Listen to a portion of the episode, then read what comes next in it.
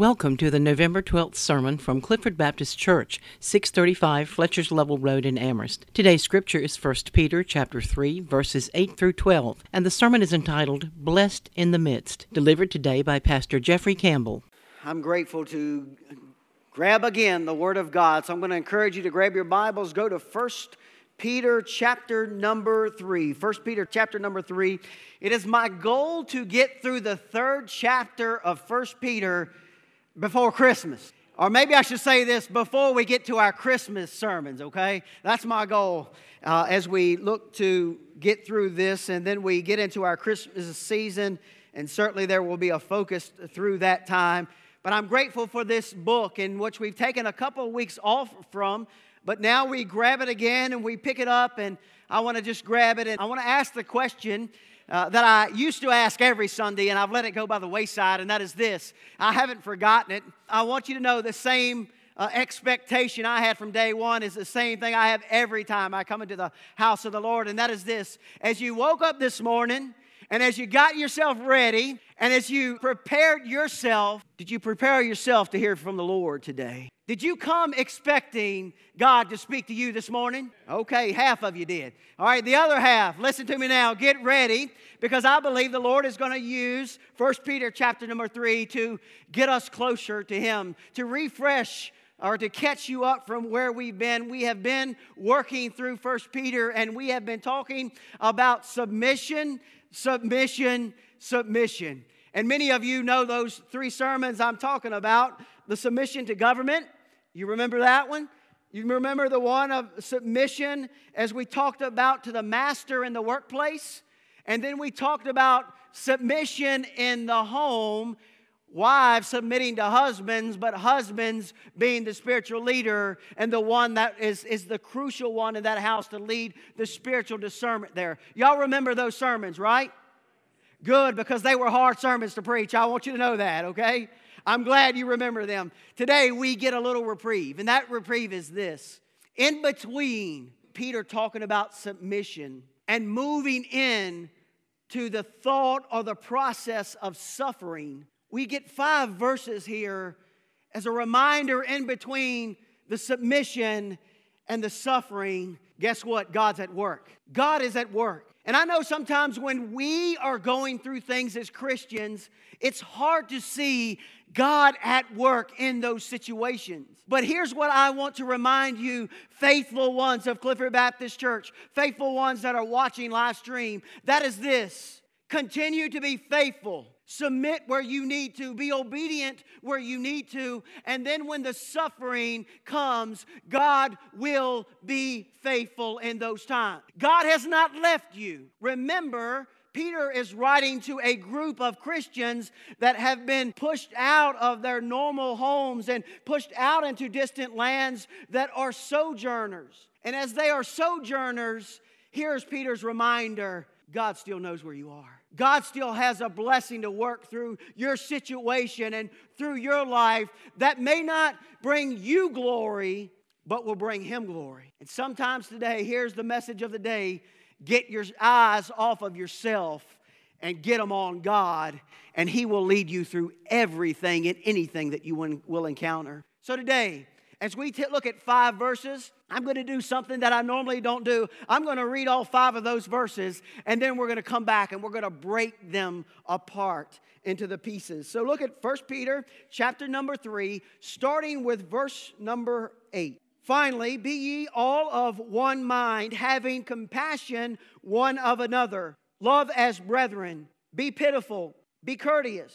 Not rendering evil for evil or railing for railing, but contrariwise blessing, knowing that ye are thereunto called, that ye should inherit a blessing.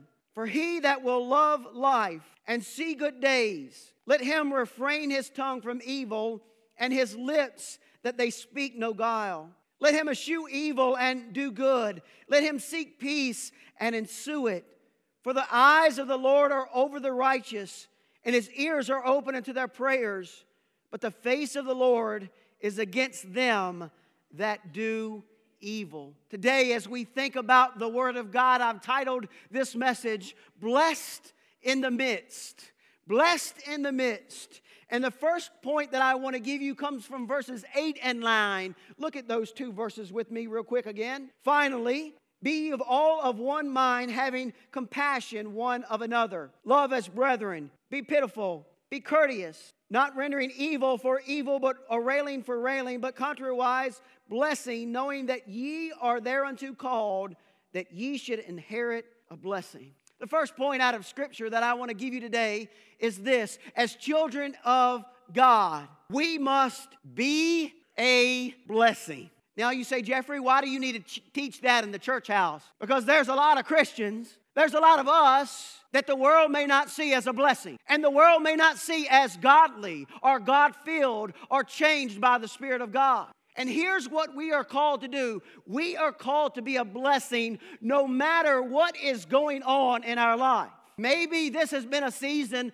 of busyness for you. Maybe it has been a season where you have had stress that you've never faced before, or job issues that you've never dealt with, or family situations that you are dealing with. Here's the word no matter what is going on, we are called to be a blessed people and show that blessing to others that we encounter, no matter what is going on in our life. Verse number nine calls us, and it uses a word, but contrariwise, but contrary, we must be a blessing to others. What is the opposite of being a blessing? A curse. That's the word I'm looking for. Great job. Great job. But can Christians be a curse? Think about that, church. Can we be an opposite of a blessing? Absolutely. If you catch me in the wrong mood or the wrong day, you might see that. But here is the personal challenge that God has given me that I must be a blessing no matter what is going on around me, no matter my situation. I may not be the greatest blessing to someone, but here's what I often say I'm not one of those people. I'm not as bad as that. Friends, we forget who our standard is. Our standard is Jesus as a Christian. Our standard is not one another. Our standard is not the worst of the Christian. Our standard is always Jesus. And when I look at Jesus being the leader of our lives, no matter what goes on, we, church, need to constantly be looking at Him. Have your eyes on Jesus. Verse number eight, Peter starts out by saying, finally. Now, he's not at the end of the book, but he is at the end of talking about submission and the changes that these people need to make in their everyday life. And he says, finally, be ye all of one mind. There's going to be five things we look at very quickly in this verse. The first one is unity. What does unity look like? This does not mean that you agree on everything. And whether you know this or not, how God can take hundreds of us, put us in the same place, and keep us unified is a work of God. Because humans cannot do that. It's not that we agree on everything. It's that we agree and that we always have our eyes on God and what needs to be done. The call here is to agree in unison or together on what needs to be done. And friends, we've got a lost world out there. And the greatest need in our church's life is not on the inside, it's on the outside. The greatest need is to get the gospel out of these doors. And how do we do that? There are hundreds of ways.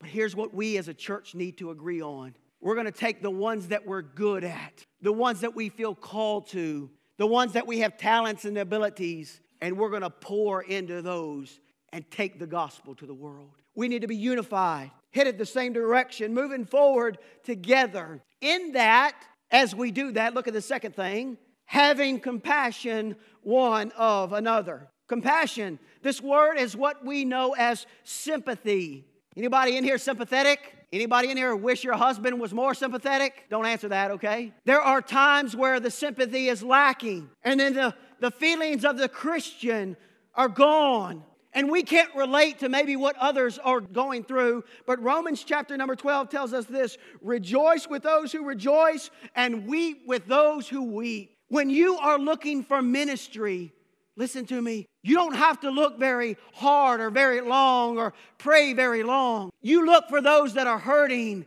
You look for areas that need the gospel. You look for people uh, that are celebrating and you move that direction in ministry. You show compassion. You show sympathy of people that are hurting. And friends, we need us to show sympathy and compassion to a lost and dying world. Remember, these are sojourners. These are people that are not in their homeland, they're not in familiar territory. And Peter is saying this you've got to be compassionate. It's so easy to look at the, the preacher, it'd be so easy to look at Peter and say, You expect me to, to be compassionate. I don't even have a place to lay my head, I don't have a place to call home. You don't know what I'm going through. Have you ever used that to somebody? You don't know what I'm dealing with.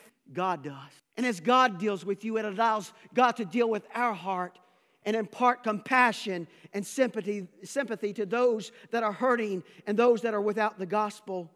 Peter moves on and he says, Love as brethren, brotherly love. There's a loyal in the biological, a loyalty in the biological family. And I know that, that every family is not like that, and, and sin has destroyed families. I want you to know that. I understand that. But anybody that knows me knows that I love my family with all my heart. And I'll do anything for them. I canceled dinner plans last night because my youngest son killed a deer and nobody could help him drag it out. And he called dad. So if you got to cancel dinner plans, you got to do it. Sorry for those that I was going out to eat with last night. I apologize. They're in this room, okay?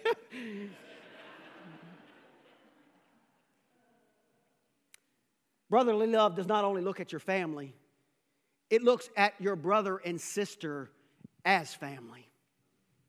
And so, as you look across this room, and I'm going to give you permission to look around real quick, you have a, a, tremendous family of brothers and sisters in this room, and that we are called and commissioned through this word today to love one another.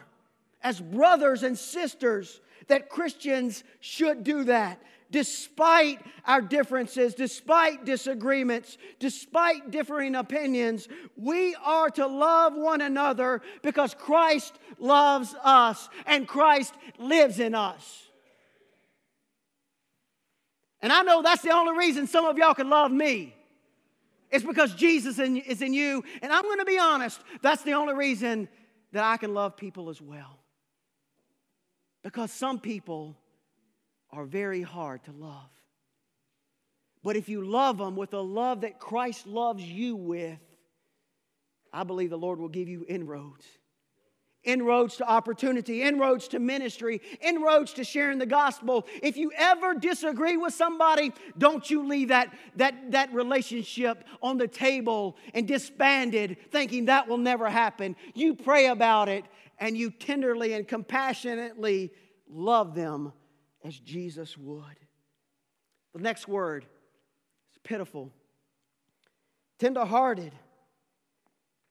I don't know how many of us men do this very well, but I want to talk to our men very quickly. In a hard hearted and calloused world, we are called to be tender hearted and have a measure of kindness that speaks above that of the world. We're not to be weak. We are to be people who see the needs and that we can relate to it in a kind and caring way. I try to do this, but it's hard. The last word that Peter uses is courteous.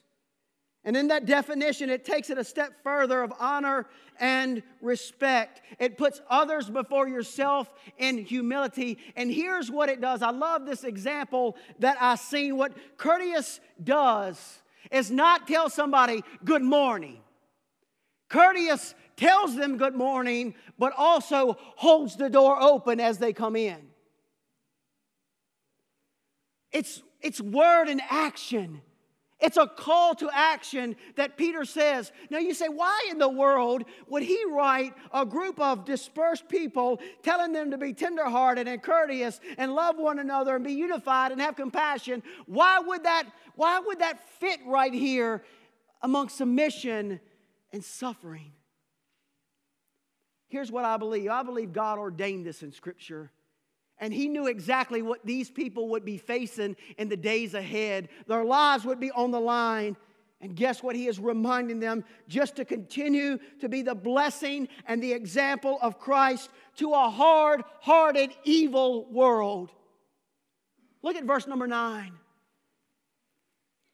Not rendering evil for evil or railing for railing, but on the contrary, but contrariwise, blessing, knowing that you are thereunto called, that you should inherit a blessing. How many of us in our arguments or our discussions, maybe I don't want to use the word arguments, but our discussions with other people have, have run to the Bible verse an eye for an eye and a tooth for a tooth? As we defend what we believe, even Christians can run to that verse in the wrong sense. We're ready to roll up our sleeves and, and, and knock somebody out because the Bible gives us permission to do so. But the Bible also gives you permission as a Christian to love and to put your fist down. And contrary to what the world would do, be a blessing in a hard situation. This is not a cause to cave. This is not a cause to cover up. This is a cause to call to be a blessing in the midst of an evil time, knowing that is what we are called to do as Christian people. Verse number nine says, But contrariwise blessing, knowing that you or that ye thereunto are called. You are called to be different. You are called to be a blessing. You are called to love in the name of Jesus Christ. And even when it's hard, we do that. Now, many people look at the end of verse number nine and say that you should inherit a blessing. Well, I'll do that because God will bless me. Friends, if you do something with that heart, that is the wrong mindset and heart set to do something. If you give because you say, say hey, God's gonna bless me if I do this, that's the wrong heart. That's, that's the wrong mindset. If you give knowing God is going to use what little you give and He's going to multiply it and change the world for His glory, friends, that's the attitude behind the gift. The attitude behind love. The Bible teaches to love when you are not loved back. That's the blessing, friends. And here's what I want you to see all of this is only uh, uh, capable for us to do because Christ lives here. The normal person, the ordinary person without Christ cannot do these things and is not expected to do these things because Christ does not live in their heart. Here's the challenge number one today be a blessing. Challenge number two Look at verses 10 and 11. For he that will love life and see good days, let him refrain his tongue from evil and his lips that they speak no guile. Let him eschew evil and do good. Let him seek peace and ensue it. Point number two today is seek to love life. Seek to love life. Maybe you sit there today and say, Pastor Jeffrey, I love my life. Anybody say that? Anybody love your life today? Raise your hand if you love life. Amen. That's a good thing. Now, here's what I want to say we love our life. But here's what you might say Pastor Jeffrey, I've got a great spouse. Pastor Jeffrey, uh, I have awesome kids. Well, God bless you. I've got a dream job. I've got a place to live. I love my life. I do have awesome kids. I want you to know that, okay? All of these are blessings from the Lord. But here's what I want you to see as Peter writes, he's actually quoting scripture from Psalm 34, verses 12 through 16. And David is in the midst of some of the hardest days of his life. And in those days, Here's what David writes. I, am not going to read it to you for time's sake, and you don't have to turn there. But from Psalm 34, that's your homework before you lay your head down tonight. Read Psalm 34. But here's some of the words that he writes I will bless the Lord at all times. Oh, taste and see that the Lord is good. Oh, fear the Lord, ye his saints, for there is no want to them that fear him. The righteous cry, and the Lord heareth and delivereth them out of all their troubles. The Lord is nigh unto them that are of a broken heart, and saveth such as be of contrite spirit. Many are the afflictions of the righteous, but the Lord delivereth him out of them all. Do you see the invitation that David gives to taste and see how good God is? But in the middle of that, at the end of the psalm, he says, It's not all roses and candy and cake walk. It's not all that. In that walk with the Lord, there are going to be times where the righteous are going to have to cry out because there's no other way. There are going to be times the afflictions hit the ones that are closest to the Lord. And there are the ones that the Lord redeems the soul of his servant out of horrible situations. David's not writing saying, Oh, trust it, uh, taste the Lord and trust the Lord. Everything's going to be a cakewalk. He says, No, you need to taste and see that the Lord is good now because the days are coming that are going to be hard. I'm not a prophet, I'm not prophesying, I'm not bad mouthing. The days ahead Christians will be harder for us. So here is the invitation from David and from the hand and the, the pen of Peter is this. If you will love life and if, if you want to seek to love life, here are some things that you need to do. It's not to buy a bigger house or buy a nicer car or get nicer clothes. That's not how you love life. Here's how you love life. Look at verse number 10. For he that will love life and see good days, let him or her refrain his tongue from evil and his lips that they speak no guile. If you want to live a good life, you need to control your tongue. I need to control my tongue. And that's the word here. That is the reminder here if you desire to have good days, you need to be careful with what comes out of your mouth and what comes out of my mouth. We must be careful. How do we control that tongue? The Bible speaks to it in Proverbs 15 that out of the mouth gushes evil. Psalm 141 Here's the, here's the way it says this Set a watch, O Lord, before my mouth, keep the door of my lips. Without the Lord's help, I can't control the tongue. James speaks to it as a little member that can cause such devastation. And Peter here says, Good days ahead means this that evil is not on the tongue or coming off the lips, deceit is not in your mouth. And I chuckled as I wrote those words on a piece of paper because I chuckled because out of Peter's mouth was the same mouth that denied our Lord and Savior Jesus Christ. And as he writes, he writes from better days of preaching and standing to defend Jesus Christ. Christians, we must control our tongue, but we also must turn from evil Look at verse number 11. Let him eschew evil and do good. You turn because you can't stand it. The word eschew means to avoid because you hate it.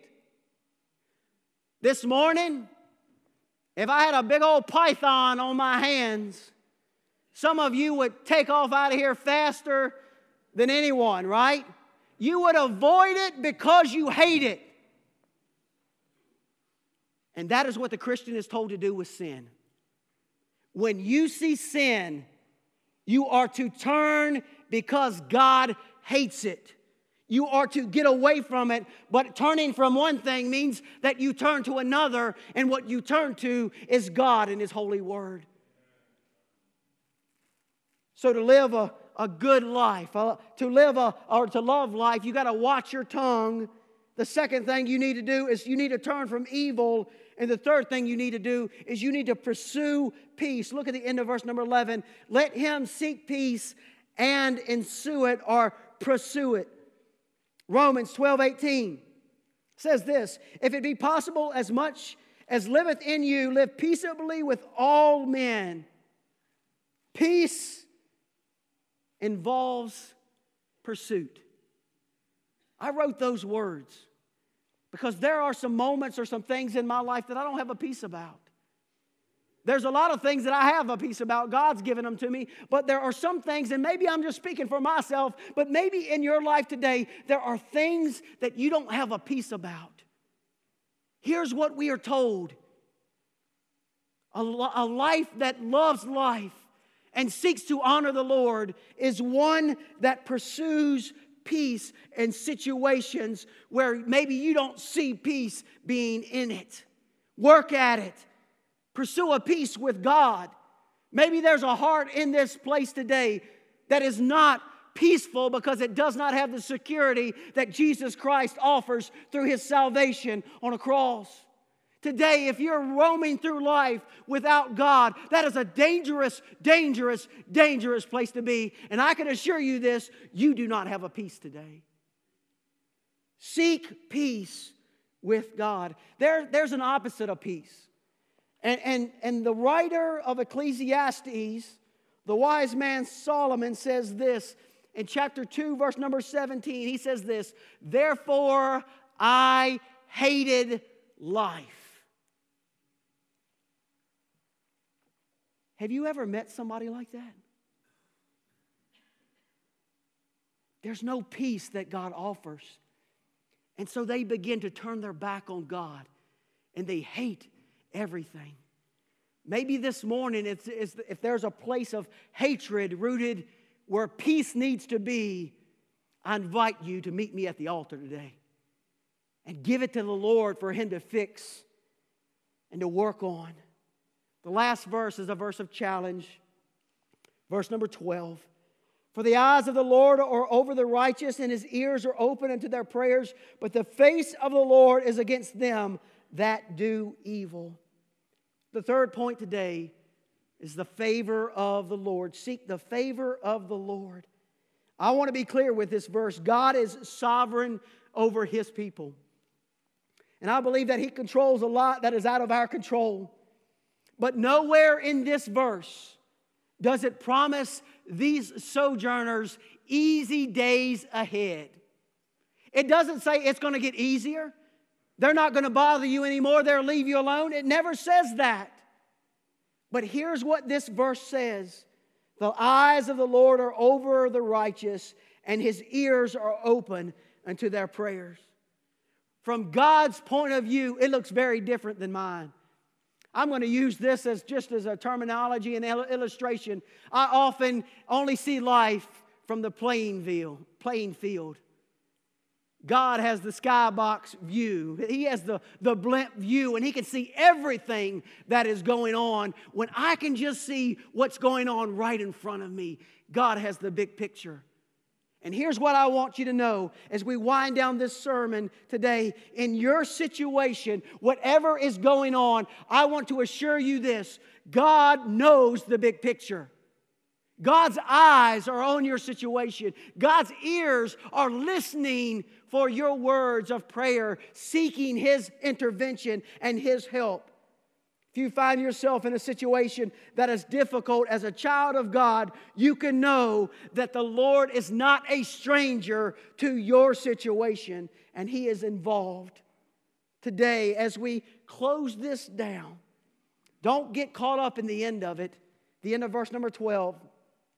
Here's what it says The face of the Lord is against them that do evil. That scares me. If you go back to Psalm 34, Peter didn't even finish the verse. He didn't even finish it. The rest of the verse says this The face of the Lord is against them that do evil, to cut off the remembrance of them from the earth. Do you see God's grace here in the life of these people? Friends, today, as we think about a holy God, if you are really loving life, here's what I'm going to bet God as a centerpiece is a part of that. If you are missing something in life, God is often put on the back burner. And how many will testify today that when God puts on the back burner, life falls to pieces? Christian today, these are some tough challenges in the midst of submission and hitting into suffering. But they're no different for us today. As we read these words today, let it be a challenge that this world is not going to get any easier, it's going to become more evil. And it's not my job to condemn the world. It's my job to go into the world and love them with the same love that Jesus has loved me with. I'm not standing on my pedestal as judge today. And I need to be the first Christian to hit my knees at an altar and say, God, please use a wretched, forgiven sinner to take your gospel to a hurting and needful world. Maybe today there's a, a couple Christians that will join me at this altar. And maybe today there's that one heart in this room that has never said yes to Jesus Christ being your Savior. Here's what I want to say uh, regarding that. As we think about loving life, Christ must be a part of it. And the Bible teaches that we are all sinners and we all fall short of the glory of God. The only way that we can get rid of our sin is through the precious blood of Jesus Christ. And through his payment of that sin on an old wooden, wooden cross, his burial in a borrowed tomb, and his rising on the third day, he gives and promises life to anyone who will place their faith in him as their Savior. Today, if your life, if your heart is lacking and missing something, and you don't see Jesus, I'm going to invite you to come and pray. You can do it where you are. You can come down here and pray with me today at an invitation and ask Jesus to be a part of, changing and allowing you to become all that He has in store for you. God, today, God wants us to be people of blessing in this world. And I pray today, Christians, it doesn't start outside of these doors, it starts inside of them. It starts with me. And that's the attitude of my heart today. Let's bow together. Father, as we bow before you, Lord, and we seek your guidance, Lord, in this moment of invitation, God, we pray that your Holy Spirit would be at work in the lives that are represented here, in the hearts that are represented here today. God, in only the way that you can, I pray that you are beginning to meet the needs and draw the hearts that you need today. Lord, today, as Christian men and women, maybe the first step is to come and hit our knees before you, God, and just surrender it all to you.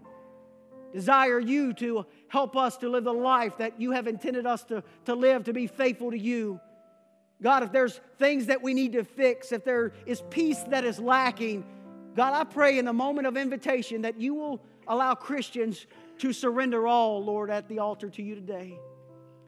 God, I pray, Lord, for that one that needs you as Savior, Lord, in these moments that they feel your Holy Spirit drawing and that they will be receptive and say yes to the work that you have done.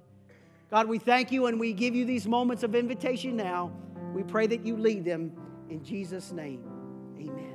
Clifford Baptist Church invites you to join us for worship every Sunday morning at 11 a.m. For more information about our church, please call our church office at 434 946 0555.